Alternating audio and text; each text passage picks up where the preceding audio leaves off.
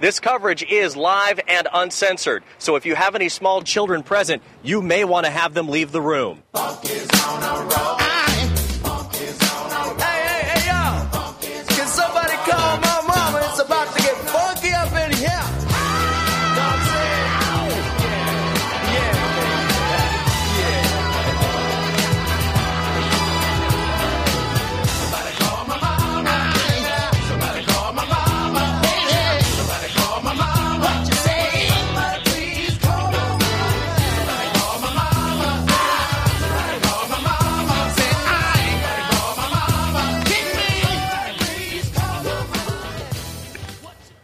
What's going on, guys? My Take Radio episode 125 for Thursday, January 26, 2012. The intro music you just heard was Brodus Clay's intro music, which you can find on iTunes. The call in number is 347 324 3541. Again, that call in number is 347 324 3541. If you want to leave any feedback, have any questions, 347 815 0MTR 347 815 0687. That number is for any feedback that will be played live on air. In the event you don't want your audio played on air, please make sure to let me know prior to recording your message. Thanks. All right. Lots of stuff to discuss this week. Of course, this is a, a milestone episode for me personally 125 episodes. I didn't want to go crazy and try and book a guest and do any silly shit, only because it's a milestone because it's 125, but it's still another number. I wouldn't I wouldn't be this hype if it were, you know, episode 150 or 200. Those for me are milestone episodes. 125 is just a uh, another number for me, and I'm I'm proud to get this far. I thought I would have quit a while ago, only because it's a it's a very stressful job when it's not your full time gig. But nonetheless, I take pride in giving you guys 125 episodes of ridiculousness, insanity, foul language, and hopefully some news that will entertain you. So let's not harp on that and get into the housekeeping for this week. A couple of things I want to discuss. Um, our Facebook fan page is gradually been increasing in followers. I'd like to welcome all our new fans and thank those guys for participating on the fan page. We're trying to do more stuff on Facebook. Um, be on the lookout for that. Also, we've surpassed a thousand followers on Twitter, so welcome new followers there. Uh, lots of great contacts and great people I've met so far, um, including uh, reps from the Underground Clown, Lark, and various other brands as well. And want to welcome those guys that are following me there. Also, incredible numbers and huge increases across the board from Libsyn downloads, Blog Talk Radio, Stitcher. Um, people have consumed over 22,000 minutes of MTR audio on Stitcher. We are almost at 30,000 downloads in six months on Blog Talk Radio. These are all numbers that I'm proud to share with you guys because you guys are the ones that make this happen. I mean, don't get me wrong. Sometimes I, I beat you guys up and um, curse you guys out quite a bit, especially for your lack of interaction and your lack of involvement. But those of you that are legit on board, I always appreciate the support, and it's it's a long road to get you guys great content. And I'm glad that those of you that do participate continue to do so. As I mentioned, of course, our Stitcher numbers come from users downloading and streaming the show via the Stitcher app, which you can pick up on Android and iOS devices as well as WebOS and Blackberry. Now, the Stitcher app is a little different than most apps because it allows you to stream MTR directly. No need to sync it with iTunes or download MP3s, streams directly. And not only that, but if you download the app using the MyTake promo code, you'll be eligible to win a $100 gift card all you got to do is head over to stitcher.com forward slash my take and enter the my take promo code and you'll be eligible for that $100 gift card courtesy of mtr and stitcher. So do your part if you want to get mtr that way and use the stitcher app. Of course If you really want to get some of the features and exclusives available to many of our listeners, you can get the MTR app as well, available in the Amazon Marketplace and also on iOS devices. It'll run you $1.99.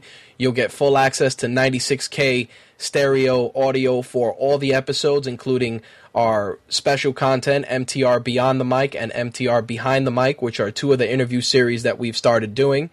In addition to that, we are bringing back the Minority Film Report. Slick and I have a ton of great movies that we're going to be giving the uh, minority science theater vibe. So be on the lookout for that as well. And we're going to start doing more content on My Take Radio TV. I know I've been slacking. I've recorded a couple of different hands-on videos with certain devices and a, and a couple of things with that. So you'll be seeing that probably within the next two weeks. Also, next month, the final two weeks of February, well, the the third and fourth week of February, the uh, the first episode for March will be live. We will be having pre-recorded episodes of MTR. We're not going to be doing live episodes that week. I am actually going to split the show into four mini shows dedicated to each of the segments that we cover, and I will have guest hosts for those shows. So we may have, for instance, on the MMA show, it might be me and MMA Valor, or Gary, formerly from MMA Gospel, or Spilled Bag of Ice. Who knows? Um, on the gaming portion, we might have Kevin from VGN, Jedi from VGN. Uh, some of the guys from the CS Ball may join us for the wrestling show. It, it's going to be fun. We're going to keep them real short, 30 to 45 minutes um, tops, and we're going to just break that up over the course of the week. And we're going to te- we're going to test that out and see what kind of feedback we get for those two weeks that we're going to do non-live shows. This doesn't mean that the live component of the show is going away. It's just a pilot that we're testing out to see if it's even beneficial to go that route in the future. Lastly, I did want to say that MTR will be attending the premiere screening tomorrow of Safe House with Denzel Washington and Ryan Reynolds. We will be there checking the film out, and there will be a review of the film probably the week of release. We will also be attending the press junket and meeting with the director as well. So be on the lookout for that probably within the next few weeks. That's all I can tell you guys with regards to that. But um, I will tell you that we're really excited about this opportunity and getting the chance to see the movie well in advance. We are also going to be debuting on a new platform, I'm assuming within the next 30 to 60 days. I can't go too crazy telling you guys all about it, but I will tell you that it's something totally different and totally unique for end users across the board, and it's going to be Android based. So be on the lookout for that announcement from us probably within the next 30 to 60 days, if not sooner. So those are all the announcements with regards to that. Uh, keep checking in on Get Glue. I see the numbers. I appreciate all the support you guys are doing. Um, be on the lookout, hopefully, for some stickers at some point. Nothing has been done with that. MTR merch, as always, head over to the MTR t shirt store by going to mytakeradio.com, clicking the link there. If you're an Amazon shopper and want to help us out, do your shopping through the MTR Amazon shop. Uh, proceeds from sales help My Take Radio to give you guys better audio, new equipment, uh, event coverage, etc., etc. And you'll use the same reliable services that you've come to expect from Amazon, all while helping MTR at the same time. So check it out. All the stuff we talk about on air is there movies, games, gadgets, graphic novels, collectibles. It's all there. So stop by, check that out. But that's going to wrap it up. There really was uh, nothing going on this week for me to rant about in an opening monologue. It was actually a rather quiet week for yours truly. So I guess in a way it works well. And besides, my blood pressure needs a break. Uh, so let's get into tonight's topics. We're going to talk about UFC on FX1. We're going to talk about this week's Raw.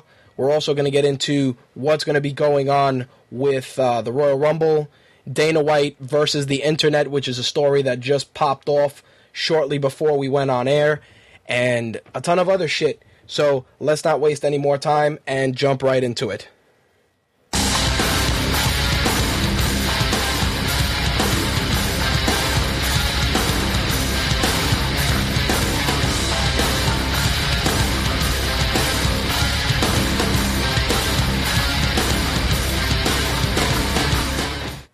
All right, let's talk about the UFC on FX uh, event that took place this past weekend. Uh, really phenomenal night of night of fights. A lot of people were giving me shit because they were like, "Oh, it's an FX card. The UFC is really tossing us all the bullshit fights. You know, these fights are are mid card to opener fights." And I told a couple of people that I was really cool with. I'm like, "Look, man." Every event you're going to get is going to be good in its own way and to give it a shot. And those same people called me shortly after the event and they were like, hey, man, that card was fucking solid. And before I talk about the fights on FX, I just want to talk about um, a middleweight bout uh, with Jorge Rivera and Eric Schafer. Uh, I'm a big fan of Jorge Rivera's. He's a, he's always an exciting fighter to watch. He comes in, gives it 110 percent. And this particular fight was actually his final fight in the octagon. Uh, he is retired. Well, he did retire, and he went out in exciting fashion, securing a victory over Eric Schafer via TKO at a minute and 31 seconds in round two. Uh, Rivera looked really good in that fight. He leaves the organization at 18 and 9 and leaves us with a lot of memories. So I just want to take a moment and thank Jorge Rivera for his contributions to the sport and wish him the best of luck. On the FX side of things, opening things up was one of my favorite fighters, uh, Hyper Die, Pat Barry, taking on Christian Morecraft. Um, it, it, very, very awkward matchup for Barry, of course, fighting guys that are bigger than him. Uh, Barry doing his thing with um, using his great Muay Thai, but he ended up securing the victory with a beautiful right hand that f- destroyed Christian Morecraft's fucking head. He just fell over like a sack of potatoes. It was a fantastic fight. Uh, props to Pat Barry for an exciting KO to open things up at three minutes and 38 seconds around one. Uh, his post fight interview, as always, was uh, typical Pat Barry thank you fest, but he did something I haven't seen before, and that's planking in the octagon. He did do that. Uh, big clown Pat Barry is, but he's always super exciting to watch. He makes he makes watching the sport exciting, and his his jovial demeanor just brings a, a different dimension to the octagon. So I'm very happy for Pat um, with his great performance. On the bantamweight side of things, Mike Easton and Jared Papazian everybody pretty much thought that this was going to be an I'm going to get up and take a shit match. Uh, that was not the case. Both guys super explosive, great exchanges on the stand up. Mike Easton has a limitless supply, uh, well, limitless, an unlimited supply of energy. He just came in there and he was hyped from start to finish. Great clinching, fantastic stand up. Easton looked really good in rounds one and two. I think Papazian looked a little bit more aggressive in the third round, uh, using um, a lot of his good striking. But hey, it was a great welcome into the octagon for Papazian and a fantastic performance from Easton. Easton took the fight via majority decision across the board. On the co-main event, welterweight side of things, Duane Bang Ludwig took on Josh the Dentist Neer, and um, I expected this fight to go the distance, but that was not the case. Josh Neer uh, worked excellent stand up, used a single leg to trip uh, Ludwig, at which point he secured bottom position and locked the guillotine in. Ludwig tried to fight his way out, but he couldn't, and he actually ended up going unconscious from that submission, and Josh Neer wins uh, via guillotine submission in the first round. Main event side of things, Melvin Guillard, Jim Miller. I couldn't root against either one of these guys. Melvin Guillard is an exciting prospect, comes in, always game to fight, super exciting to watch. Jim Miller is just an animal. And I have to admit, Guillard came in, had great striking to start things off, used a lot of flying knees, a lot of great stand up, but Miller just weathered the storm, secured a takedown, at which point he took Guillard's back and um, took a took this victory via rear naked choke in the first round. Uh, great performance by Miller, a fantastic card from fight from start to finish on free TV, and of course, we're treated this weekend to UFC on Fox, which I'll be discussing later on in the MMA segment. But it was just an exciting night of fights, and a lot of bonuses got handed out as well. Pat Barry and Christian Morecraft, uh, Jim Miller, and Nick Denis all scored $45,000 fight night bonuses. Nick Denis got knockout of the night with his 22nd win over Joseph Sandoval. Miller got submission of the night with the rear naked choke on Guillard, and Barry and Morecraft got fight of the night, of course, with Pat Barry's ridiculous knockout. Props to all the fighters involved, and props to the UFC for a great event on FX. Moving on into some Showtime news, uh, Ronda Rousey and Miesha Tate's fight is officially on March 2nd in the Greater Columbus Convention Center in Hall C. So be on the lookout for that, 5 p.m. Eastern, March 2nd. That show is going to be taking place during the Arnold Schwarzenegger Sports Festival, which many of you know that are in Ohio is a three day event. Uh, great card on Showtime. Main event: Miesha Tate, Ronda Rousey for the bantamweight title. Paul Daley's going to be on that card. KJ Noons is on that card. Sarah Kaufman, Carlos Fedor. Um, this is actually a fight that I don't want to say is going to make or break women's MMA, but it's definitely it's going to be something like. uh, Well, I don't even want to say it's going to be something like. I think that this is the fight that is going to bring women's MMA back into the forefront. Uh, primarily because there's a ton of drama going into this fight, a lot of shit talking from both ladies. Both ladies are easy on the eyes, and both of them have mainstream appeal that can take them further in the sport if they continue to fight on a frequent basis. I think that overall, both ladies bring a lot to the table. Miesha Tate with her wrestling, Ronda Rousey with her judo and submissions. It's going to be an exciting fight, and I recommend that if you haven't seen uh, female mixed martial arts match, you check it out on Showtime March 2nd because it's going to be solid. I'm telling you guys right now. Bobby Lashley's in the news this week. He was the subject of a rumor that had him fighting Fedor, which um, has since been pretty much put to sleep, but you never know. Stranger things have happened. He went on record as saying that he got an offer from Bellator and also uh, gave people a little bit of insight to a potential fight with Dave Batista.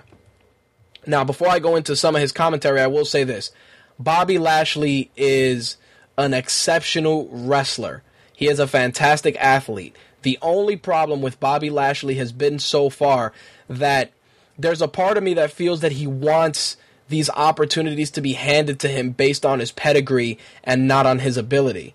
And what I'm saying is he's a phenomenal wrestler. He's a WWE name, but he's not on that same level that Brock Lesnar was. Bobby Lashley is a lot more soft spoken and just doesn't have that showmanship quality that Brock Lesnar had.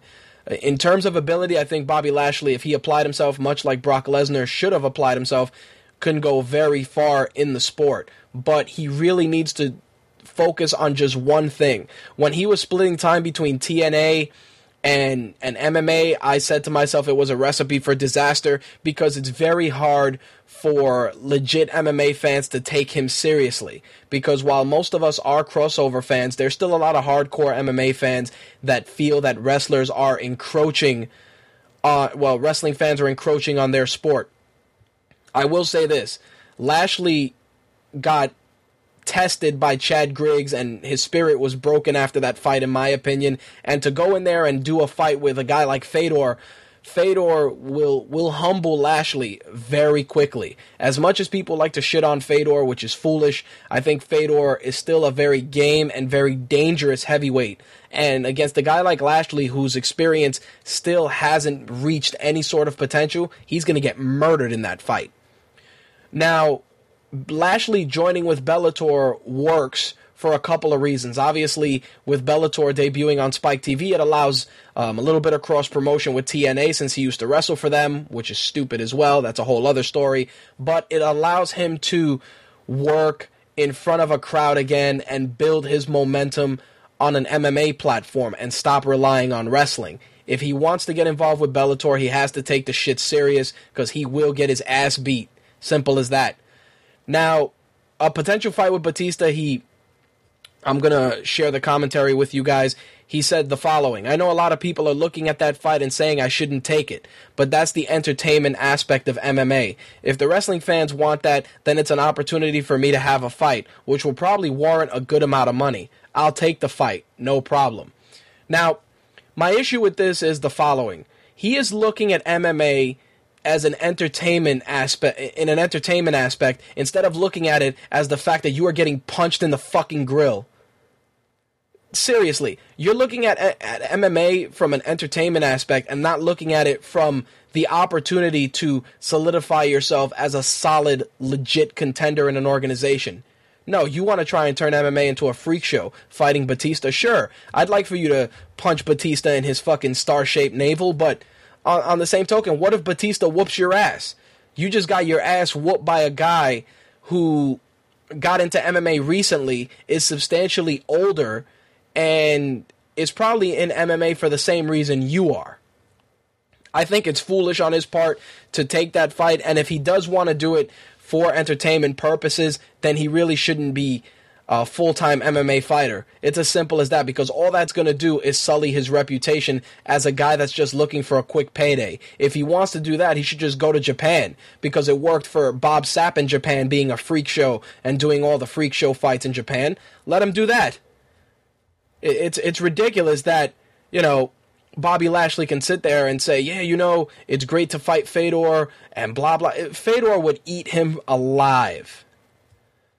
I don't know what the fuck he's doing, but he needs to figure it out quick.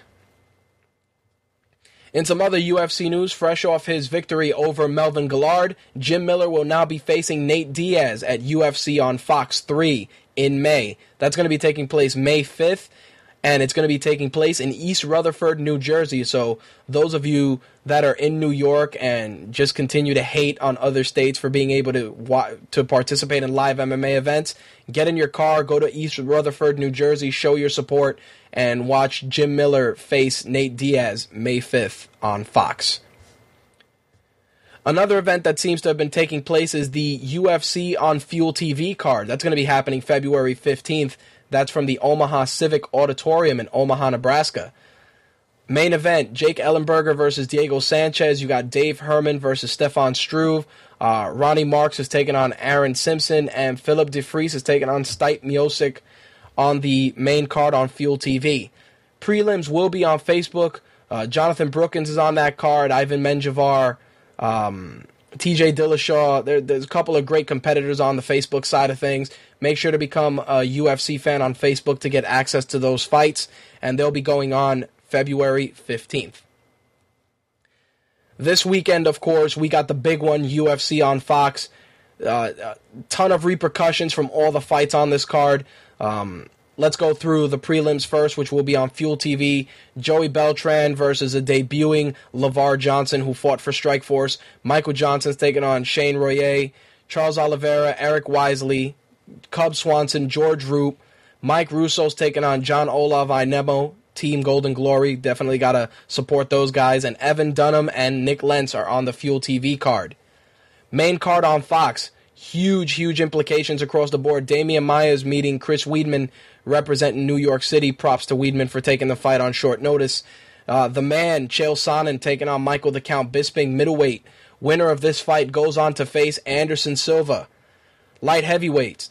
Rashad Evans, Phil Davis, winner of this fight, goes on to face Jon Jones, allegedly because Dana White's been back and forth with regards to the winner of this fight facing Jones.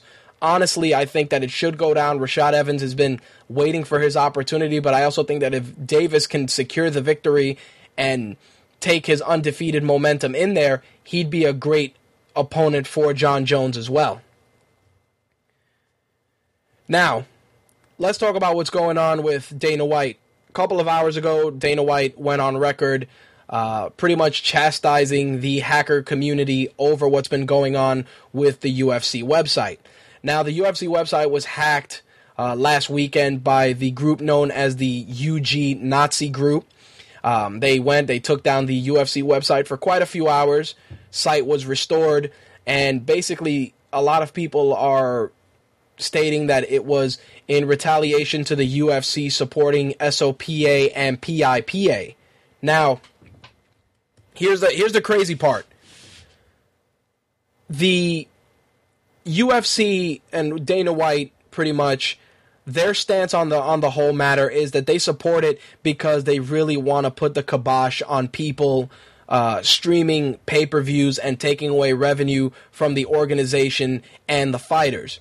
I can respect that, but SOPA and PIPA are also detrimental to everyone else. And the problem is that it's a very one sided view of the situation on the UFC's part.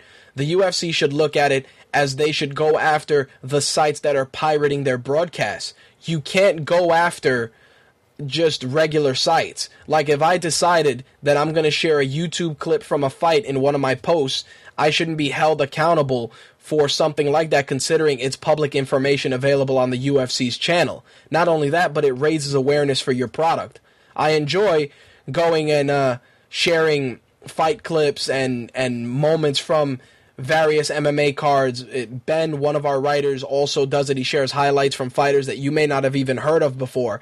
And SOPA and PIPA, while in the grand scheme of things, they look like they're um, combating piracy and things of that nature. The fact of the matter is that they are taking away the freedoms of of individuals for certain things that just have nothing to do with piracy and illegal acts of that nature. Now, Dana White went on Twitter um, a little while ago and challenged the hackers, pretty much saying that he doesn't give a fuck if they take down the UFC site. He, you know, he, he could care less. He called them cowards, etc., etc., etc. This led to the UG Nazi group uh, putting Dana White's social security number on Twitter, his phone number on Twitter, and various other personal records on Twitter. This happened about an hour ago. In addition to that, not, somebody who was running the anonymous Twitter got into a debate with Dana White as well with regards to Dana White feeling that the internet is comprised of cowards and that hacking is equivalent to terrorism. Now, the funny thing about that is, I can understand Dana White's frustration because fighters get a portion of pay per view revenue, and by stealing the pay per views, you are stealing livelihood from the fighters. I can understand that. But on the same token, they really need to become more familiar with their internet savvy fans. Because the fact is that just because somebody's behind a keyboard doesn't automatically make them um, a, a bad person for being a fan of your organization. Just because you use Twitter to communicate your thoughts and sometimes you say things that you that people don't agree with, it doesn't make you a bad person. It's an open platform and last time I checked we were all protected by freedom of speech. If I want to go on Twitter and pull a bloodstained lane and say that Dana White is a bald fuck, that's my opinion and I'm entitled to it and no organization, no governing body, no government can take that liberty away from me. That's fact. Now, if I want to go and, you know, I want to stream a pay per view, fine. I should definitely be held accountable for it. But in terms of stating your views and just sharing content that's out there that will increase awareness of an interest or a sport that you really care about should not be chastised. Seriously. Same thing with, with people talking about it. Oh, if you jailbreak your device, it's a crime. Let me get this straight. I decided to spend $600 on whatever iOS device I fucking wanted. If I want to pay $600 and proceed to jerk off on my device, that's what I want to do. If I want to take a shit on my device, that's what I'm entitled to do because I paid $600 for it. If I decide to dip my iPhone in a bowl of fucking chili because I am bored, I should be entitled to it. It's ridiculous. It is ridiculous that that because you jailbroke it and you wanted to add some silly shit to it, you're it's going to be a crime for you to do that? That's okay. You know, people are getting kidnapped, the government's in the shitter, and we're worried about little Jimmy unlocking his fucking iPhone. P- the government's priorities are in the fucking toilet. SOPA, PIPA, and the newly formed ACTA are all legislation that, if if looked at with a fine tooth comb, would prove to be a detriment to us. Fact is, you don't want people to bootleg your shit, you don't want people to steal your shit, then either price yourselves competitively and don't abuse certain powers that you have. I know people that they get frustrated when the game that they paid $60 for gets re-released 2 weeks later with all the DLC that they just bought. So the $60 game just became an $80 game. But 2 months from now or or in some cases less the same game will be available at a reduced price. What does that do? It sours the consumer. Same thing with charging people $20 to go and see a movie. By the time you enjoy a full theater experience, you'll have spent more than what you'd pay for a movie on Blu ray. My nephew, who's in the chat, can attest to the fact we went to see Transformers in 3D IMAX, and between him and I, just our tickets were forty dollars. Forty. Not, and that's not counting any sort of uh, concessions, sodas. Forty fucking dollars. You know how much the Blu-ray of Transformers was? Nineteen ninety nine. It, it, it's it's ridiculous. I understand where the UFC is coming from. I do. I know that they that they lose revenue when people go and bootleg their fights or stream their fights illegally. I understand that. But I also feel that if a bar wants to order the pay-per-view and let people see it, you're still getting $60. You're still getting it. It's ridiculous. And Dana White, there's a better way to dialogue with people. I love Dana White. He's a fantastic businessman. He has tremendous business acumen. But you can't go and just proceed to call somebody a dickhead on the internet when they can easily get your personal information and toss it out there. It's it's as easy as that. There's there's a better way to dialogue with the hacking community than calling them cowards and terrorists. Because at the end of the day, it, it's it's raising awareness for multiple things. Hackers doing what they do raise awareness for SOPA and PIPA legislation, which conveniently was kept quiet by the press up until countless sites, including my, mytakeradio.com, blacked out. So I think this really needs to be addressed, and going about it in, in such an abrasive manner on Dana White's part may bite him in the ass. I also wanted to close out by saying that for those of you that were thinking and were excited about Chael Sonnen being accompanied by CM Punk this weekend, a quick reminder that that is not going to happen. Vince McMahon decided to prohibit CM Punk's involvement. Of course, Chael Sonnen went on record today with Ariel Helwani and said, you know, him and CM Punk are friends, and he is bummed that CM Punk will not be accompanying him, but he he did kind of say that had CM Punk accompanied him, he may have come out to Cult of Personality. So that's kind of cool. Um, fact is, it's it it really would have been great crossover for both for both organizations. It's sad that it went the way it went, but hey, CM Punk has the Rumble Sunday. Chael Sonnen has an ass whooping to administer Saturday, and that's gonna wrap things up. Let's get right into the wrestling segment and with that said, take it away, Booker T. We want the gold, sucker! Hulk Hogan, we coming for you, nigga! My generation will take the fall, the stage, and across the nation, and it's a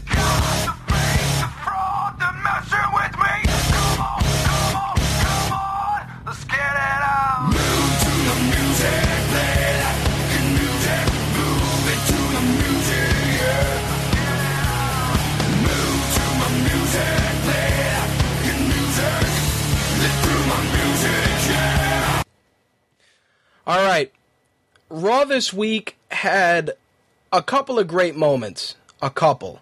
Um, of course, we did get a Brodus Clay appearance, and we did get uh, Zack Ryder continuing to be buried, in the words of Andrew Kusher, buried in capital letters.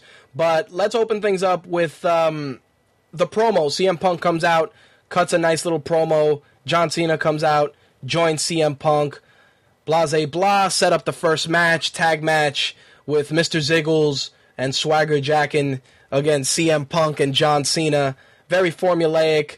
It was pretty much what you would expect. Johnny Ace involved himself, and Ziggler and Swagger steal the victory. I will say that had it not gone the way it gone, it was leading to a very solid tag match. I think um, Cena and Punk work well together. Ziggler, of course, is leaps and bounds better than a lot of guys on that roster. I was very impressed with the match. Just the uh, the screw job, we all knew it was coming as soon as fucking John Laryngitis was out there talking shit. Of course, Chris Jericho comes out. This time he actually says something. We get a video package for the highlight reel, aptly named, of course. Goes and says that this Sunday at the Royal Rumble, it will be the, it's going to be the end of the world as you know it. Clearly, a lot of people have their money on Chris Jericho winning the Rumble on Sunday and challenging CM Punk on Monday. Frankly, I have no problem with that. I just feel that the build up for a match with Punk and Jericho at WrestleMania is going to be tremendously entertaining. So I'm really hoping that they do go in that direction and give Chris Jericho the win at the Rumble. Next up, we got a Falls Count Anywhere match with Kane and Zack Ryder, which, of course, if Cena got involved in, Zack Ryder would forfeit any opportunity at an IC title rematch. Kane comes out in systematic fashion and proceeds to whoop Zack Ryder's ass, choke slams him through the stage. Eve is standing there shaking and quivering and acting like a complete bag of shit. I think that a cancerous tumor has better acting capabilities than Eve Torres does. The only thing I notice every week is that Eve Torres seems to get whiter and whiter. I remember when she debuted, she was kind of brown, same color as as as me, and now she is quite light. So um yeah, she comes out and uh you know, Zack Ryder gets killed. They do the stretcher job. She blames John Cena, blah blah blah. John Cena does the worst angry face ever. It looked like somebody farted on his chin. He's sitting there just looking at the camera like really mad. It's like it's like it's like dude, that's the worst angry face ever. I would if somebody was that mad that their face shook like that in front of me, I would slap them.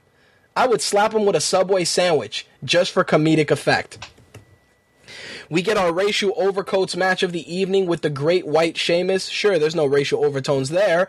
Uh, taking on the turban wearing Jinder Mahal. And of course, Wade Barrett was on ringside delivering some actually humorous commentary. I have to give Wade Barrett credit. He really does very good commentary, and he seemed a natural in that role. So Wade Barrett should give that some consideration when his wrestling career is over. I don't know who Jinder Mahal is jerking off in the back, but he's on TV every fucking week just getting clowned. I don't know who the fuck he's messing around with back there, but get him the fuck off my television, especially with the fucking corny Punjab gimmick. Why don't you just send them out in a 7 Eleven uniform and we could just roll with that at this point? Moving on. Brodus Clay comes out. Of course, his mama got called, and um, he took on Heath Slater. And you know that when Heath Slater's involved, somebody's getting the job, and that would be Heath Slater. Um, Brodus Clay continues to improve and enjoy his gimmick. I think that the squash matches, while they are getting his character over, are going to run their course. The funniest thing about Brodus Clay is usually his commentary when he wrestles. Usually, just as he's about to deliver his finish, you get a "Should I get him?" which has uh, shades of the American Dream, Dusty Rhodes.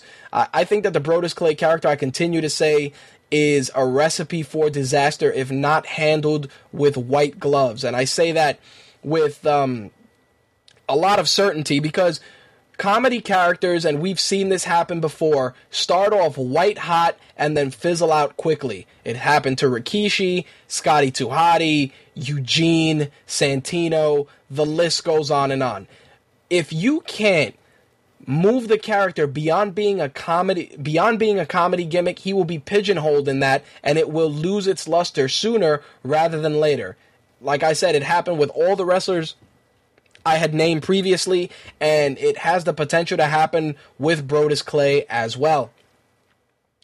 Next up we get the miz and r truth with a, with the debut of the little jimmy shirt by R Truth, which I placed on the uh, Facebook fan page. You can check it out there. Uh, loser of the match would be number one in the Rumble. R Truth secured the victory with his pay dirt finisher or his lie detector or whatever the fuck they want to call it this week, and The Miz will be number one at the Rumble. The big thing leading up to ever to the closing of Monday Night Raw was John Laurinaitis after his involvement in CM Punk's match uh, being challenged by Punk to wrestle later on that evening. We got to see the appearance of a future Endeavored shirt, and Mr. No Charisma himself came out and cut one of his typically boring fucking promos. Uh, David Otunga ended up replacing him. We all know that fucking piss colored Otunga, who must have got a little bit of the dye bottle because he's a little darker this week, uh, took an ass whooping from CM Punk. Of course, Dolph Ziggler comes out, delivers the zigzag right after CM Punk gives Johnny Ace the go to sleep. Now, I have no problem with this whole um, Austin versus McMahon 2.0 storyline. It's just the fact that John Laurinaitis is a piece of shit. I put a screen cap of him taking the GTS. It, I think that fucking Stephen Hawking could take a better GTS than than this fucking asshole. It's ridiculous. He had no emotion. He was just stoic. Stoic. I'd rather take a frog splash from Stephen Hawking. There'd probably be more emotion. It was stupid. It was stupid across the board. I think that if you're going to do a whole Vince versus Austin vibe, you need a heel that has some charisma. At least when Triple H was involved, he was able to hang in terms of promos. And of course, Triple H will be on Raw next week for John Laurinaitis and his fucking performance evaluation. I can't do the John Laurinaitis voice the way I wanted to do it because last week I did it and I thought I was going to have a fucking asthma attack. Um, My nephew brings up a valid point in the chat, and he wants to know who John Laurinaitis is texting. And I honestly think that he is texting Brodus Clay's mama. Somebody's got to call her. It might as well be him since he always has the phone on him. Anyway, that's going to wrap things up with regards to Raw. Now, the Royal Rumble this weekend, we got Punk and Ziggler for the belt. Uh, Laurinaitis is the special guest referee. Guerrero and Swagger are banned from ringside. John Cena is taking on Kane. Daniel Bryan, Mark Henry, and The Big Show are going to have a steel cage match, which I think is going to be the sleeper hit of the card. I think Daniel Bryan works well with uh, Henry and The Big Show, and his chicken shit heel routine is starting to grow on me to uh, a little bit. I think that the only way to solidify it would be for him to win via some sort of shenanigans, but we'll see how that unfolds. Of course, we got the 30 man Royal Rumble match. Winner gets a shot at either champion at Mania. The Miz is going to be number one. And the funny thing about that, and they've continued to reinforce it for some reason, is that anybody on the WWE roster is eligible to enter. So I find that that particular statement is going to lead to some sort of crazy finish. Who knows? Maybe Vince McMahon will get involved. Maybe Triple H will get involved. Um, if it's open to the WWE roster completely, does that include legends? Who's to say that you know Kevin Nash won't get involved or HBK won't get involved? I, you you don't know. I think that by using a statement like that, it opens them up to do something fucking crazy, as with most Royal Rumbles. But I've seen that statement thrown around a lot lately that it's open to the entire WWE roster. Does that mean that Divas are going to get involved as well? Will we see another Beth Phoenix appearance at the Rumble? Who knows? But it, it's it's going to be a good card to watch this Sunday. I, I I'm tempted to order it, but not tempted enough to part with sixty bucks to order it in HD. But we'll see. I did want to close things off by acknowledging John Cena's contributions to the Make a Wish Foundation. He actually had a conference room named after him in honor of all his great contributions this past Monday on Raw. Uh, they showed some video footage of it, and um, regardless of whether you love John Cena or you hate him utterly, his contributions as a human being, as just a person and a representative of the organization, are phenomenal. As you know, someone who who's worked with the Make a Wish Foundation before, I have to say that his contributions and the things he does for a lot of these children with terminal illnesses are are things that deserve to be commended. And he's a guy that's actually fulfilled more wishes than than people that have been working with Make a Wish for years. So kudos to John Cena for that. Props to the WWE as well, and um, the Make a Wish Foundation, of course. All right, let's go right into video games this week because there is quite a bit to talk. Well, there's a ton to there's a ton of shit to talk about. So let's not take no commercials and jump right into it.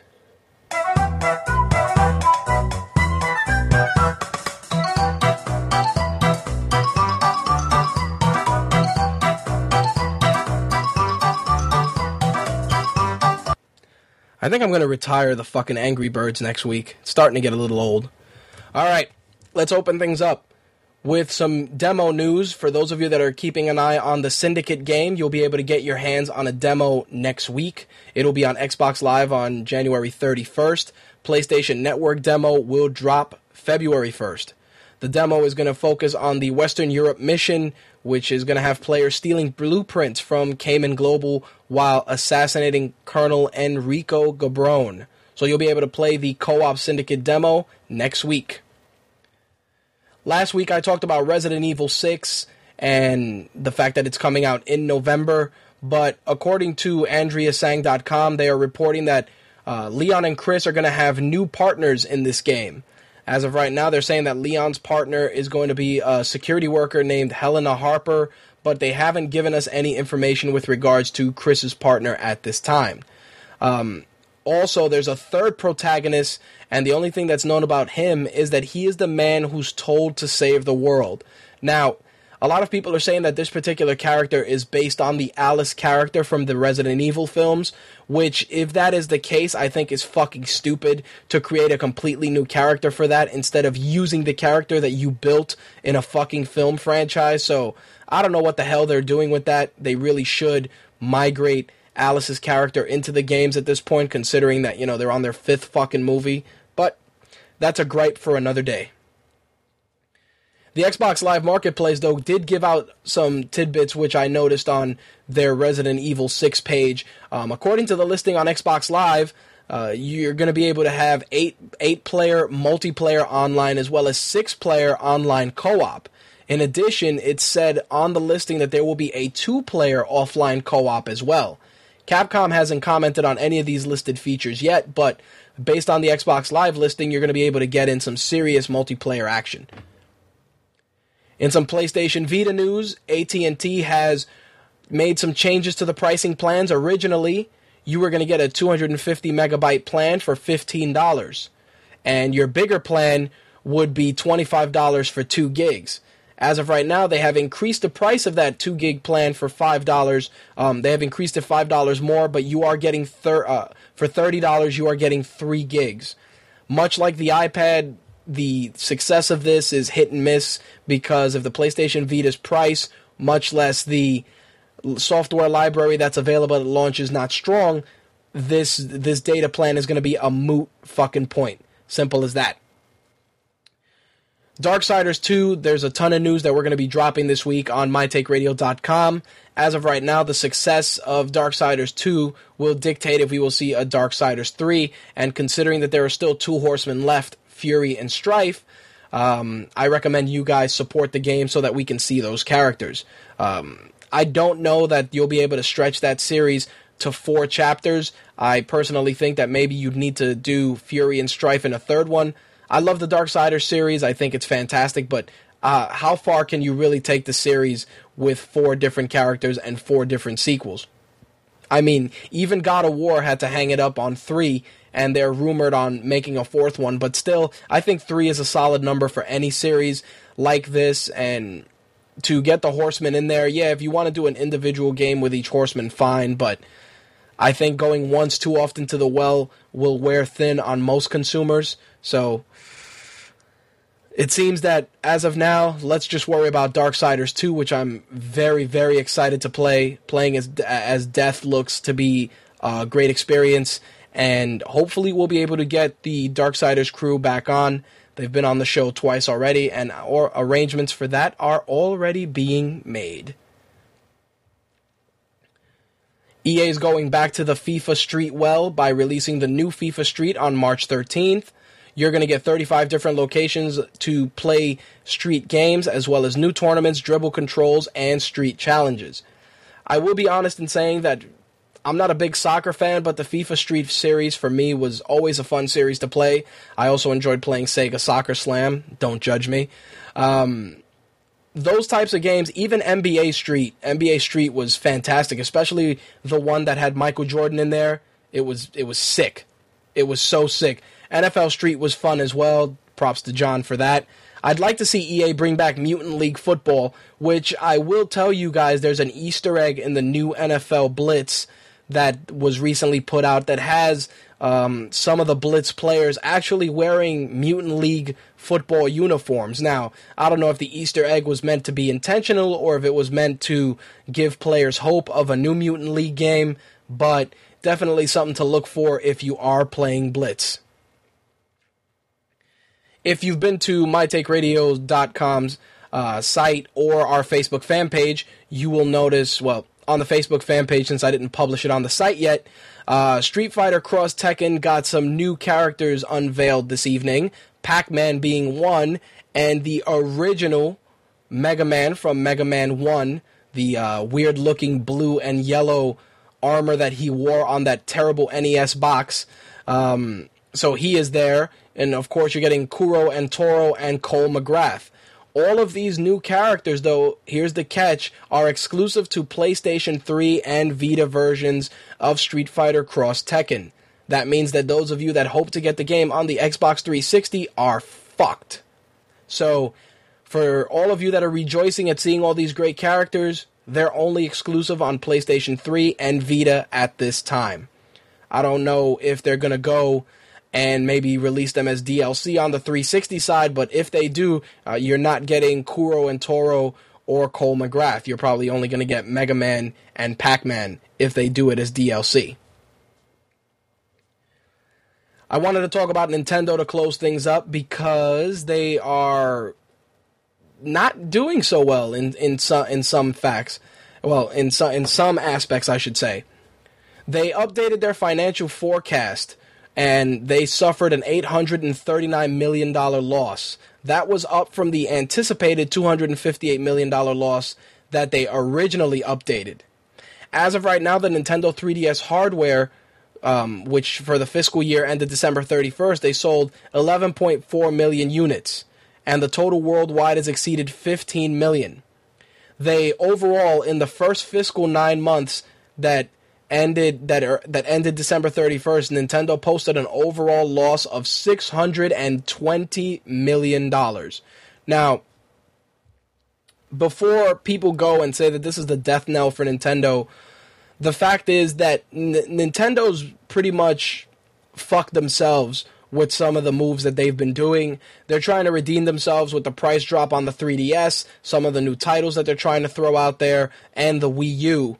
But the fact still remains that their hardware and some of the titles that they've released are just starting to lose their luster. I think that gamers are beyond just playing first party games only. They want to see new, unique, and engaging titles on the platform.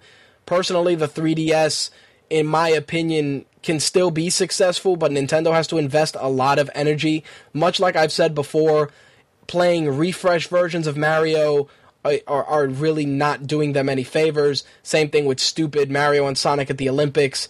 Um, the fact remains that out of all the characters that they've relaunched on this platform, the only one that's new and he's a retro character is Kid Icarus.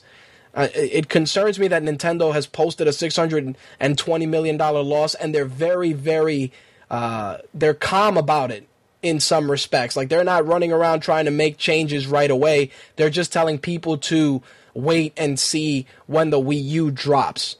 I honestly think that the Wii U is going to make or break Nintendo at this point, and if they release a console that is priced non-competitively and with very limited games, it will be the death knell for them with regards to them making any headway in hardware. Simple as that. When they unveiled their third quarter financial results, uh, Satoru Iwata said that they will be launching their own online service for the 3DS and Wii U. As of right now, it's being called the Nintendo Network, and uh, according to what Mr. Iwata said, the network will establish a platform where various services available through the network for our consumers shall be connected via Nintendo devices. This is already being prepared for the 3DS and will be ready to connect for the Wii U as well due to the infrastructure that's being built. The service will allow users to create personal accounts similar to Xbox Live and the PlayStation Network. As of right now, they didn't give any any to any nuggets of information regarding those accounts being linked to individual consoles or when the service will launch. So, here's the funny thing. They went from friend codes and all that and, and a terrible online system to finally getting on board and launching their own dedicated network. Well, Nintendo, welcome to the fucking future. Welcome to the future. Considering that Xbox Live is gonna is killing everybody right now, and even the PlayStation Network is starting to gain some steam. Personally, I really I, I admire that Nintendo's trying to step their game up and create new and innovative technologies for people to play with. But like I've always said, playing the fifth incarnation of Mario is only going to get people so far. I think what Strider said in the chat room really does apply that casual gamers aren't casual anymore. They've graduated and they really, and I have to agree, they do expect a more hardcore experience. I think that you can only play Mario Kart so many times. You can only play Mario Party so many times. Uh, it's it's it's probably depressing for Nintendo fans that they'll never be able to enjoy a Call of Duty game uh, on you know because obviously the Wii wasn't going to be able to to to support that type of of of well that type of, of platform. The Wii U has the potential to do that, but the worst part about the Wii U is that they're trying to you pull a, a, a tactic out of Sony's playbook, and that's to throw all the hardware at you first. And then they'll say, yeah, you know, you'll get a Mario game, and yeah, you'll get a Zelda game, and be on the lookout for Arkham City. And the disturbing part of that is that when they showed their launch lineup, and they showed you Arkham City, and they showed you Darksiders 2, everybody was like, ooh, that looks nice. Of course it's gonna fucking look nice, but who's gonna wanna play it? Who is gonna buy a Wii U to play Arkham City since we've already fucking played it? Who's gonna buy a Wii U to play Darksiders 2 if everybody's already played it? Same thing applies to Madden. Same thing applies to Modern Warfare. It's the same shit. I, I respect them for, for trying to be innovative and introducing new stuff.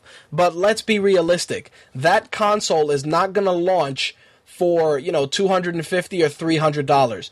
That console is probably going to launch at minimum at 450 because that tablet tablet, you know, tablet components have not gotten to a point where they're super cheap. Will there be a price drop shortly after launch? Who knows? But it, you're not going to take that console home for 300 bucks. It's not happening. And and Slick brings up a great point as well. The only way people would care about Arkham City would be if it were a, pa- a package game with the console. I, I I have to agree. I think that Nintendo should bring back a packaging a game with the console. I mean, they did a great job with uh, Wii Sports and Wii Sports Resort, and later on some of the Mario games.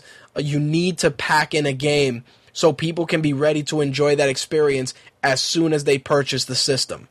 That's something they need to handle immediately. Microsoft started implementing that with the Kinect, and look at how many Kinect units have been sold. Fuck, I bought one with uh, Gunstringer, Fruit Ninja, and uh, Kinect Adventures. The fact remains that Nintendo can save themselves. They can.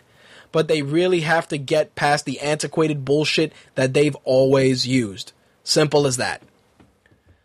Alright, that's going to wrap up the video game segment for this evening. Let's get into some movies.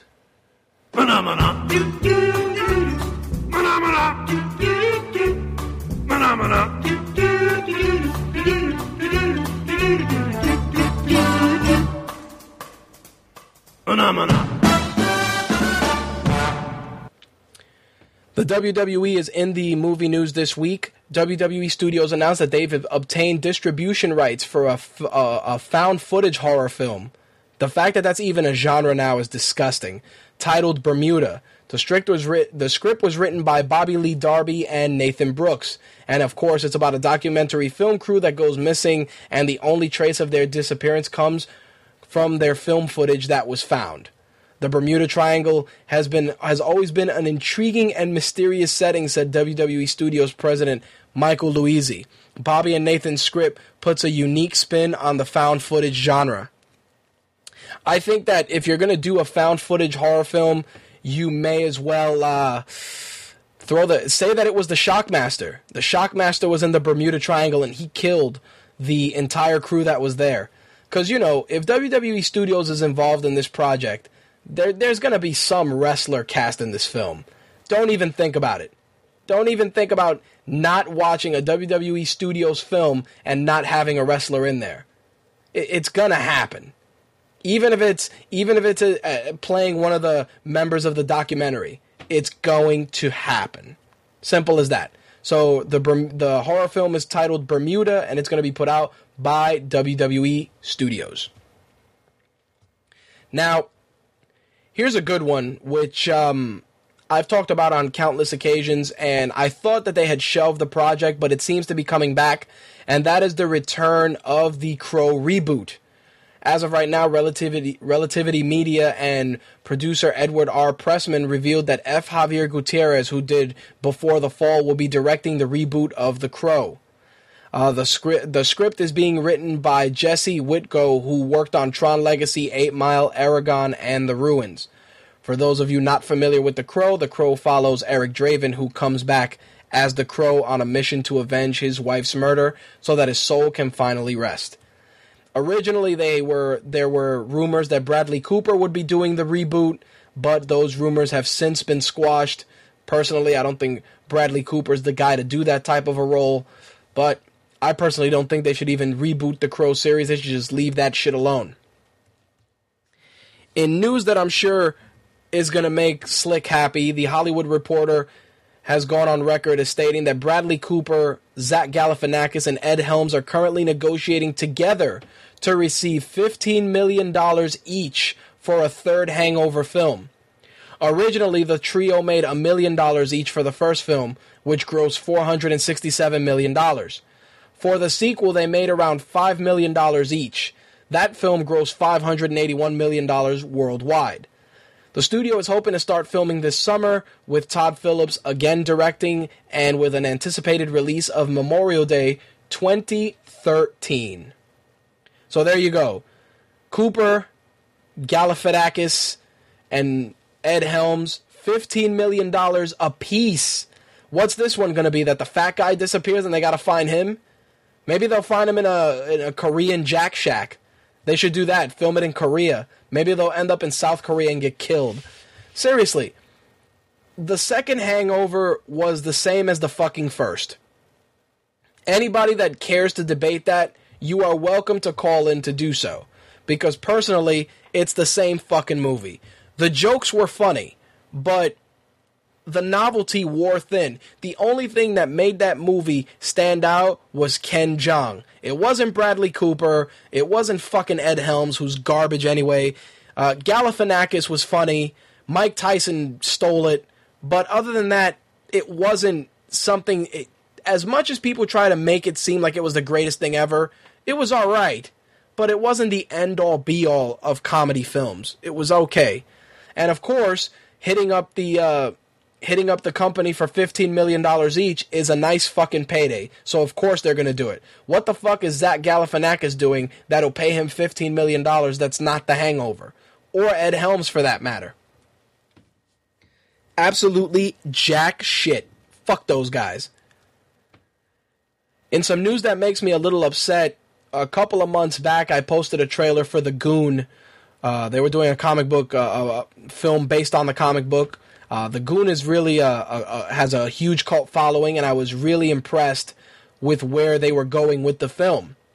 But it seems that the budget for that movie is done, and the movie is not being made. Paul Giamatti says uh, went on record as saying that he asked around and no one knew what was going on. To which he also added that I guess they ran out of money. I'm bummed to see a project like The Goon get the shelf because it looked like a great film and it was going to really do the comic book justice. Bummed to see that happen. Here's your what the fuck movie news for this week, and it's going to involve everyone's favorite hack, Russell Brand. I'm sorry, as much as people try to tell me that that motherfucker is funny, he is not. The only thing about him that's amusing is the fact that he wears women's jeans and he swears he gets pussy. He swears that he is a sex addict. The only good thing that he ever did was probably have sex with Katy Perry. That's about it. I don't know who really was out there fucking Russell Brand, but they need to get their head examined. You know, he sits there with his fucking terrible, stupid accent. He's a complete douche cape. But it gets better. Here's his new movie coming out called The Entrepreneur. Variety reports that Brand will take the lead role in this film, which was written by Scott Rosenberg, who did Con Air and High Fidelity. It's about a family who enlist the aid of a entrepreneur to build them a haunted house in their new neighborhood. The The script is said to have a Charlie and the Chocolate Factory like feel. Translation We're going to try and rip off Johnny Depp, but not pay Johnny Depp money and use Russell Brand in his place. Fact of the matter is, it is going to suck. Uh, Russell Brand, yeah, I'm doing the entrepreneur. My pants are really tight. Ugh, fuck that guy. It's bullshit. It really is bullshit. But in some other news, Steven Spielberg looks like he's getting his next payday with Gods and Kings for Warner Brothers. As of right now, he is finalizing that, and it is going to be a Braveheartish version of the Moses story.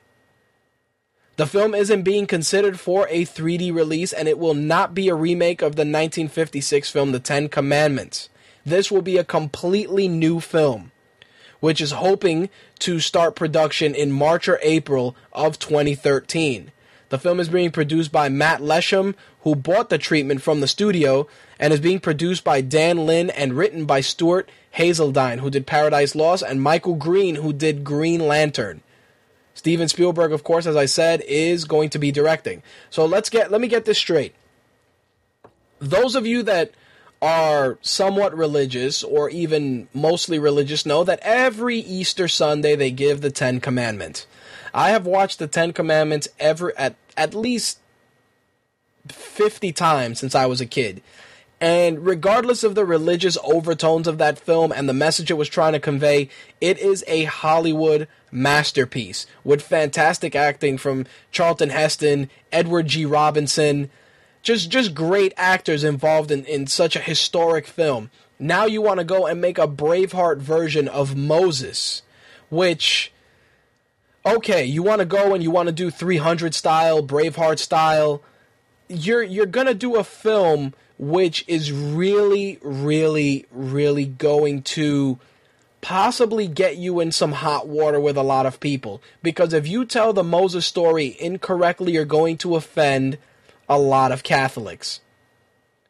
The other part is that you're going to do a film based on Moses when everyone knows that to do a film of that magnitude and expect it to do well, you're going to have to throw in crazy action sequences, blood, violence. It's not going to happen. It's not.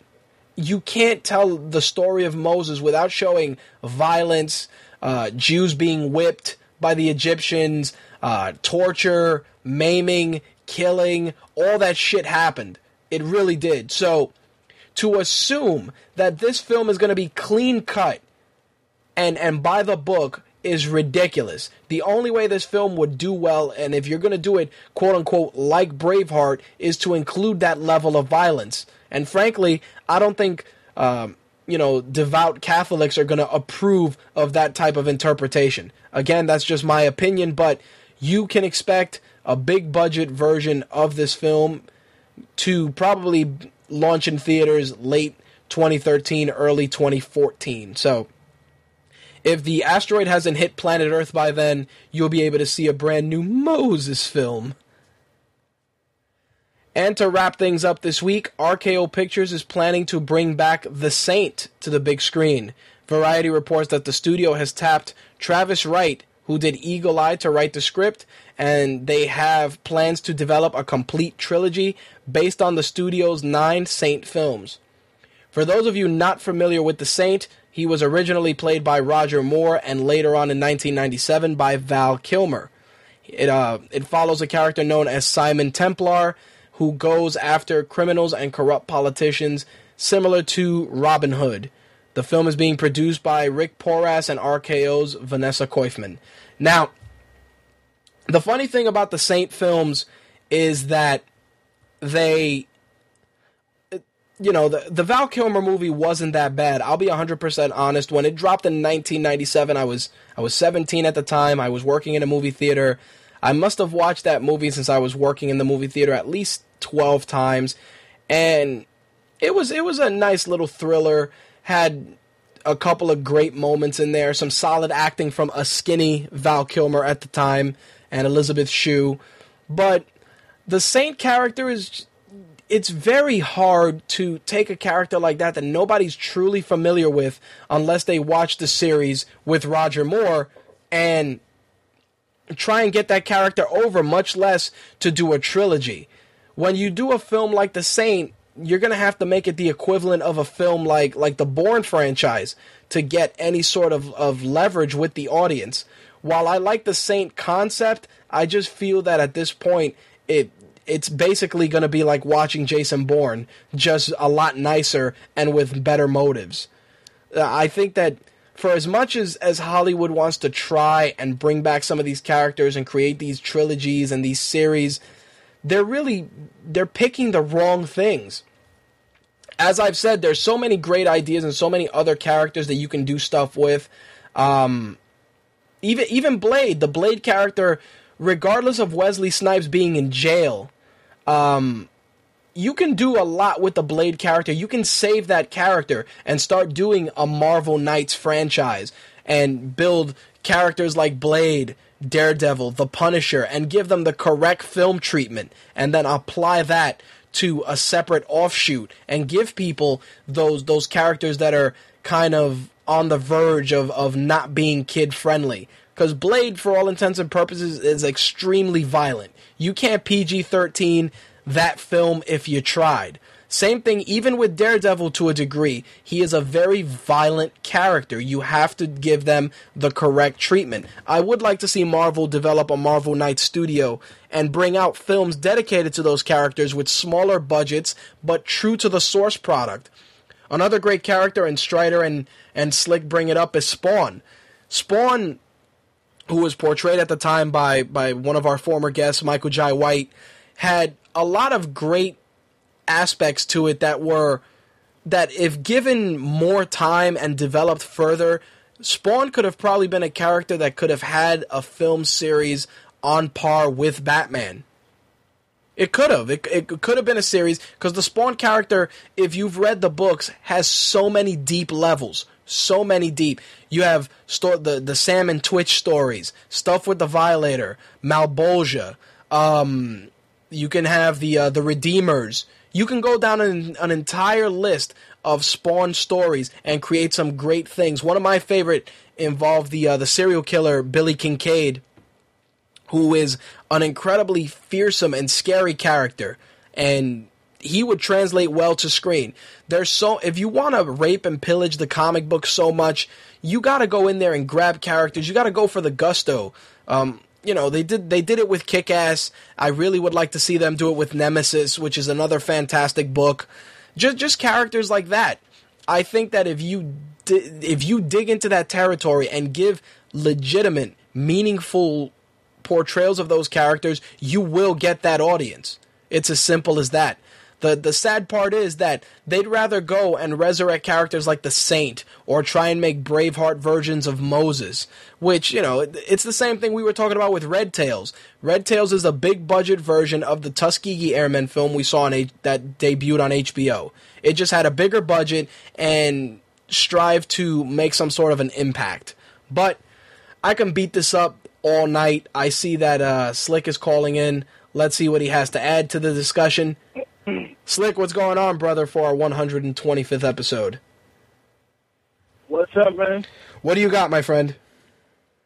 Uh, just wanted to add in on, you know, the whole Hollywood treatment of not even just comic book movies, just movies in general.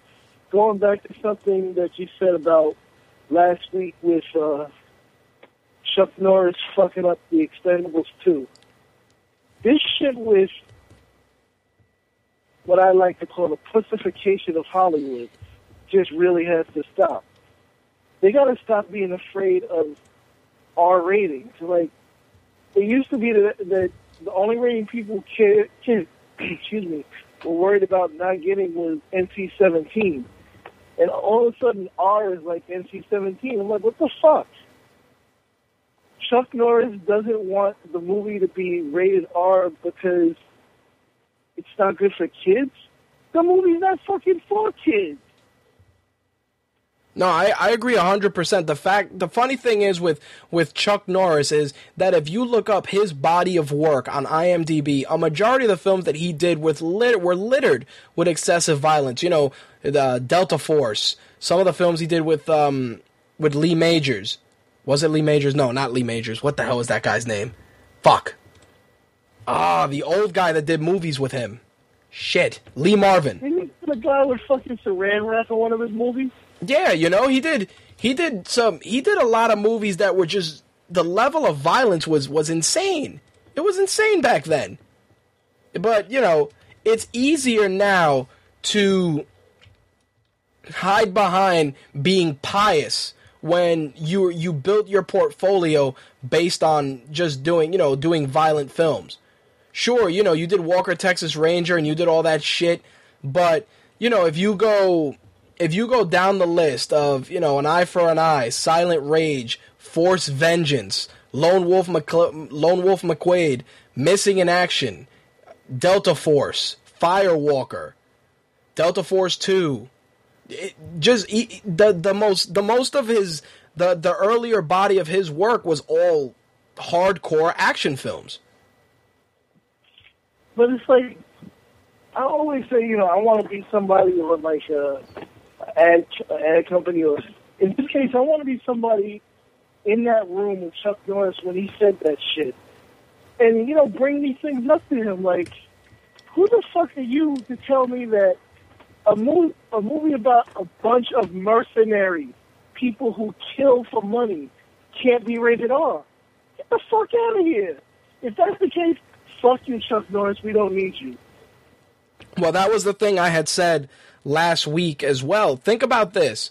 There are a ton of other low budget action hero actors that you can get that would jump at the opportunity to be in a film like this. Guys like Billy Blanks, Jeff Speakman.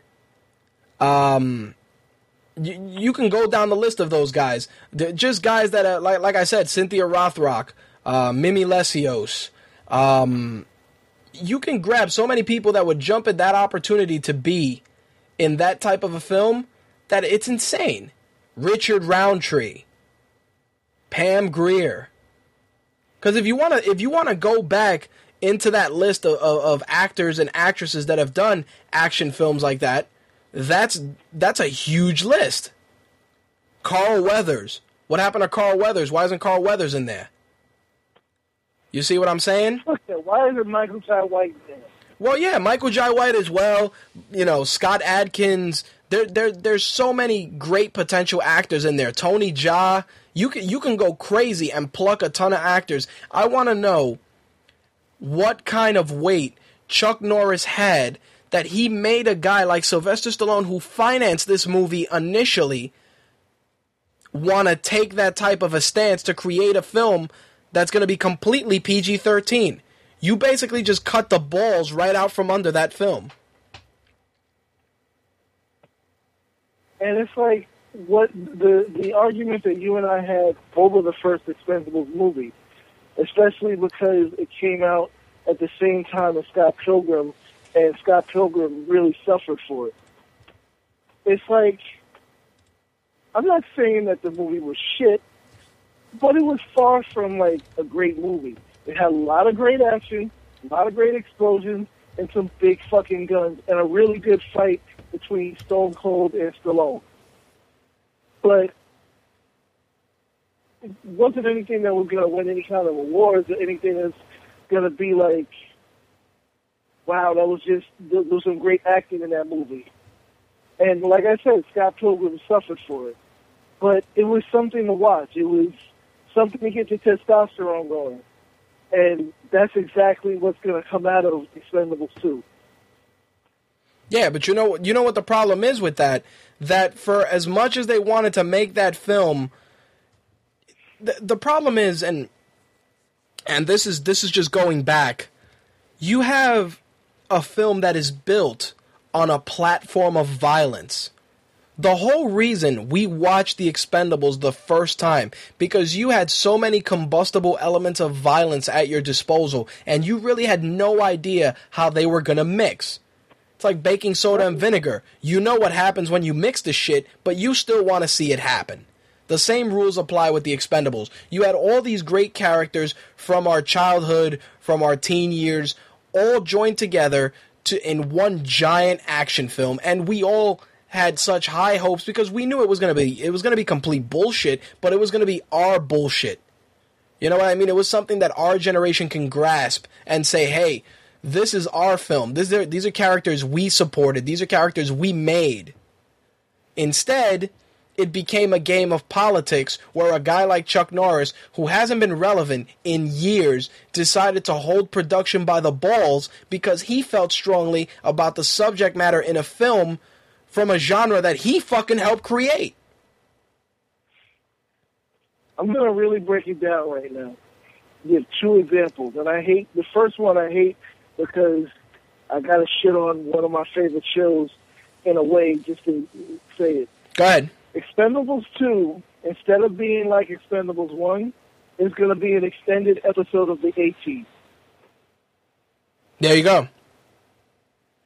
Expendables 2, instead of getting. Expendables 2 is going to be like dropping two tablets of Alka-Seltzer into a cup of water instead of dropping a pack of Mentos into a bottle of Diet Coke, sealing that shit shut, shaking it up, and watching it explode. That that is a that is a great way to look at it. The Expendables will be uh, pretty much the equivalent of the A Team because even if you watch the A Team film itself, the A Team film had a lot of shooting, a lot of violence, a lot of shit blowing up, but it hid behind that because it, it focused on building the personas because that's what sold the movie. The Expendables is sold on the action first. The personas kind of are middle of the road. You know Stallone is gonna blow up some shit. You know uh, Jet Li's gonna do some kung fu. You know Jason Statham's gonna fucking stare at the camera stupidly. It, it's shit that we've come to expect, but it's on a platform that we've grown accustomed to seeing delivered a certain way. The A team is expected to be PG 13 because the product is very safe and it's going to hide behind the action and the characters that built the film. The Expendables was built on violence, it was built on explosions, bloodshed, somebody getting a, a, a straight razor tossed at their neck. You know? And that's why I, I, I hated to use that comparison because here's another way to put it. Like you said, the Expendables is built on violence, primarily on violence. Everything else is second. The A Team was built on personality Yep. with violence. Yep. And Expendable is not going to have that personality. No, the hell it's It's not. not supposed to. It's just supposed to have fucking violence. I agree. and Mr. Chuck Norris being in there, he didn't have any of that personality of the 18. And he's not going to add that to the second movie. No, I think I think that the worst part also, and this goes back to what I was saying, is that Hollywood approaches so many of these films with with a total with a total mindset of just counting dollars and cents, and they'll hide behind IMAX or they'll hide behind 3D or they'll hide behind um, you know some sort of a product tie-in.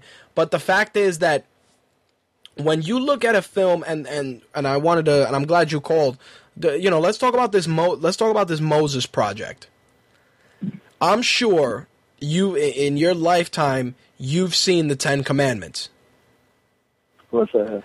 now when you look oh, my fucking phone when you when you look at um when you look at a film like the Ten Commandments, that film had all the great elements to make it successful for the time period that it was released. Because back then, you can get away with certain things, but you couldn't go too crazy. But the personas that were there made the film work. You know, guys like Yul Brynner, Edward G. Robinson, Charlton Heston. You looked at all those characters, you looked at all those fantastic actors, and you said this film is going to be flawless regardless. You can't try and reinvent the wheel by taking that story, bringing it into the present, and not making it ultra violent. It's impossible. Yes and no. It's impossible in today's society. It's not impossible. because if motherfuckers in Hollywood knew how to do this thing called right, you could make a PG movie about the Ten Commandments, a PG movie, and that shit would be fucking fantastic. But because motherfuckers don't know how to write, it's basically Mortal Kombat all over again. You need your crutch called violence. And that's why there even is an R rating. Well, let's let's look at it like this. You look at let's take a film like let's take Gladiator. Gladiator was an Oscar nominated film. Um, had a great cast, but their violence was controlled in such a way because the story was so well crafted that it made you engaged not only visually, but it made you want to give a fuck about those characters.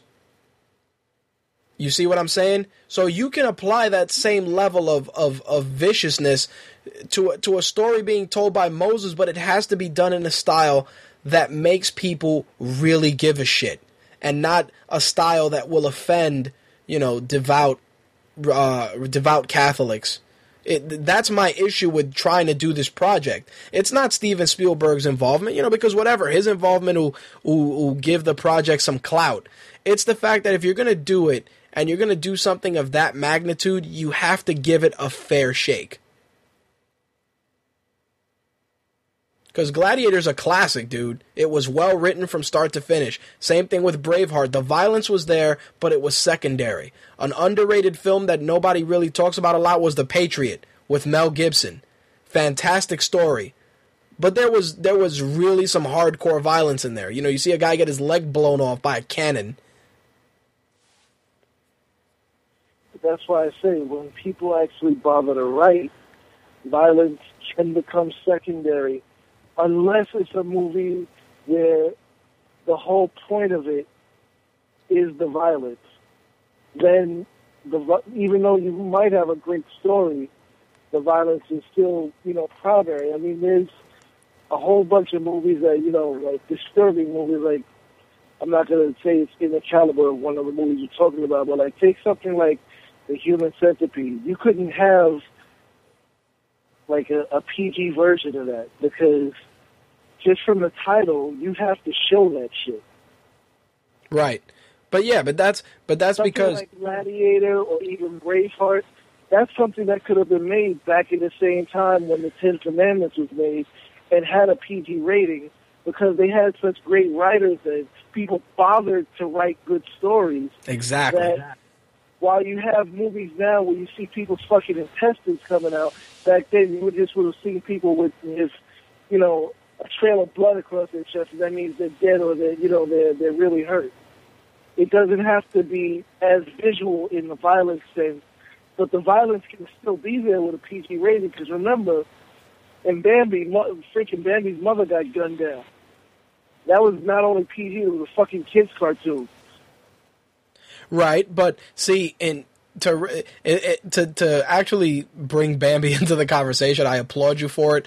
But the violence that was depicted in in, in that film was part of a bigger message. See, that's that's what I'm saying. For the Ten Commandments to work, it has to be violence towards a bigger message. It can't just be, oh, let's do the chariot scene and have some some Jews get cut in half, or you know, let's have some Hebrews get whipped while they're building bricks, and one of them gets like thro- get, gets gutted by like a sword. It's not gonna work.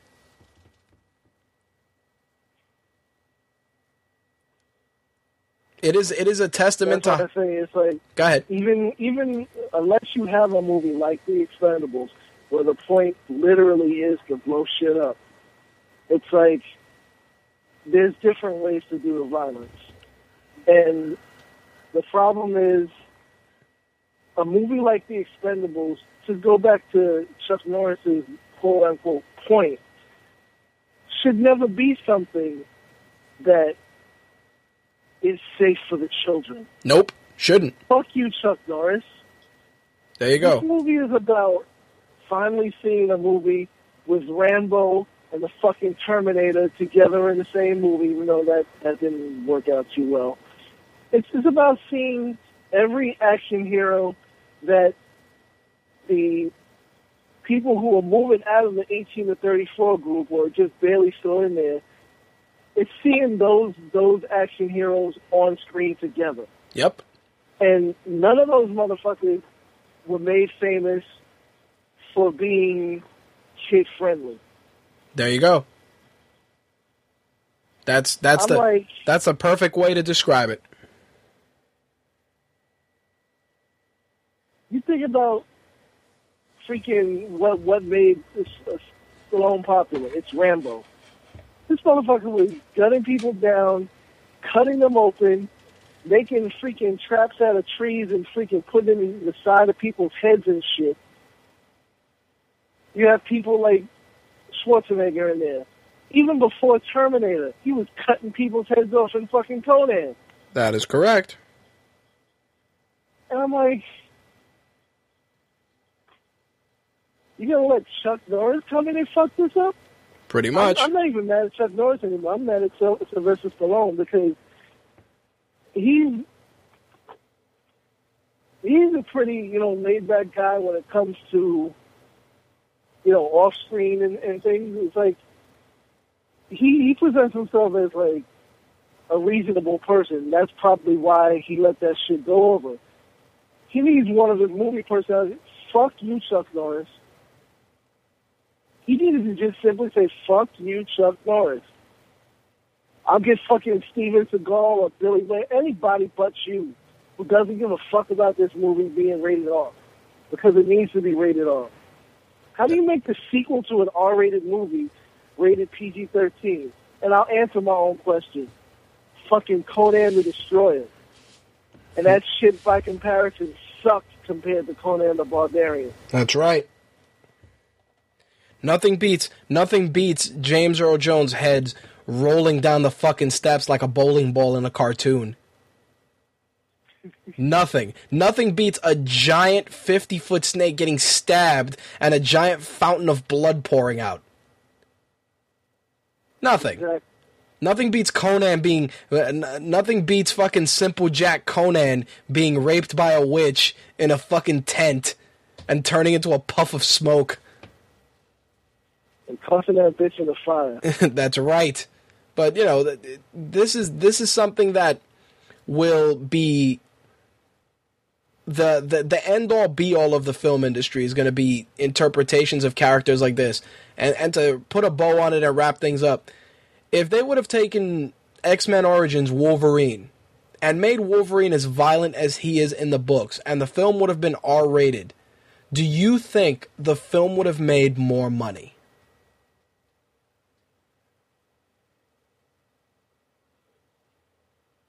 Worldwide, yeah. Okay. Because people don't care as much about violence in other countries on film as they do here. Okay. I mean, if it was more, you know, and, and possibly even here, because, like I said, I didn't go see the movie in theaters. I love Wolverine. But I, I, I looked at the rating. I was like, there's no way that's going to be a good movie.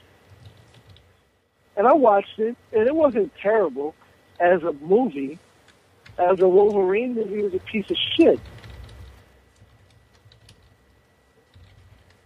Well, that's that. That's what I, I. That's why I had wanted to ask you that because so many people, you know, th- they argue about how good the movie was or how good the movie wasn't.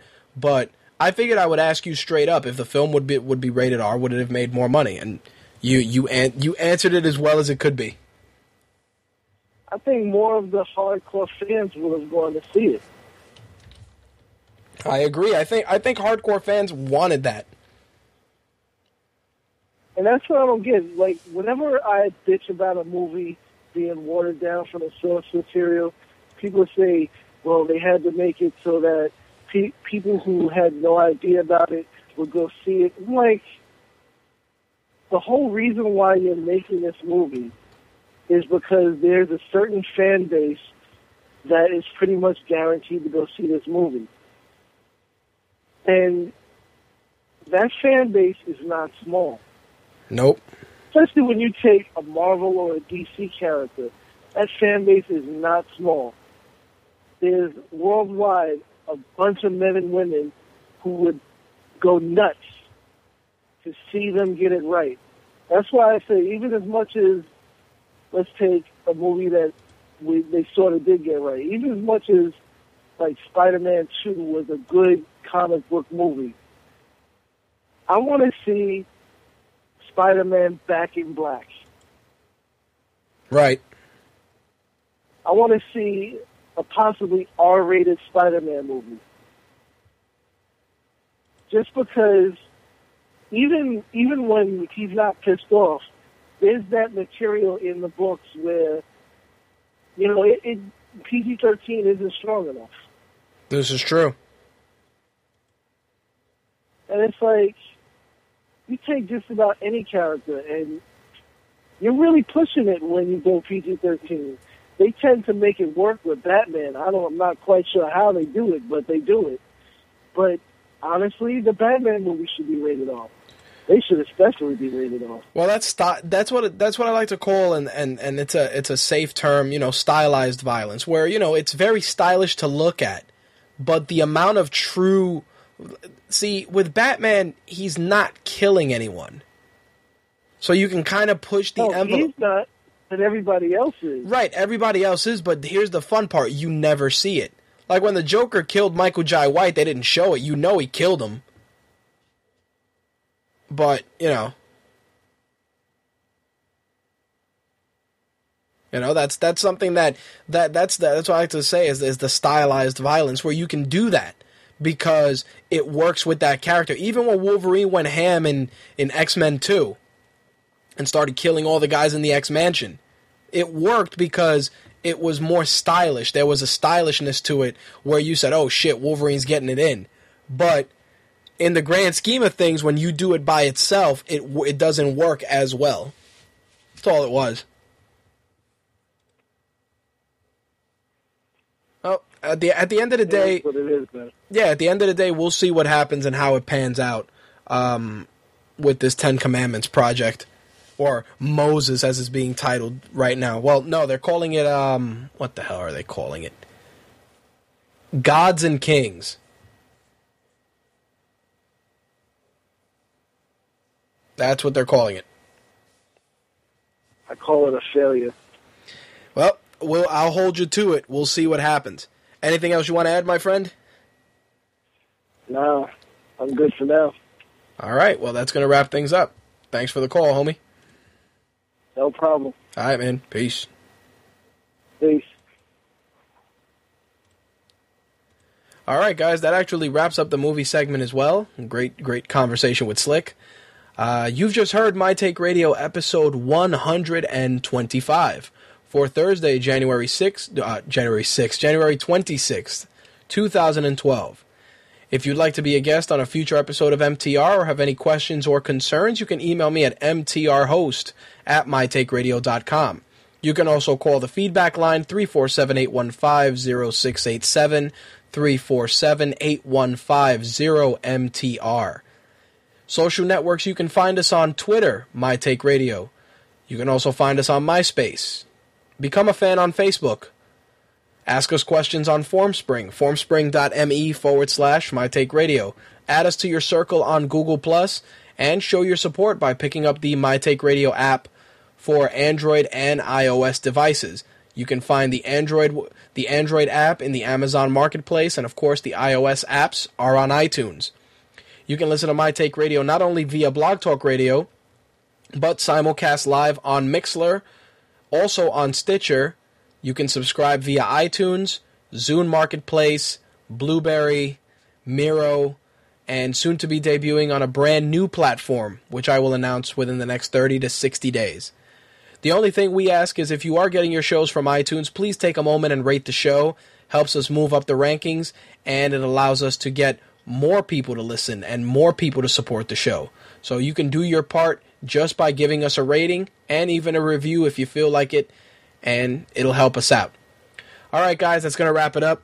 I will catch you guys next week. Let's figure out what outro music we want to play. But until then, I leave you with this.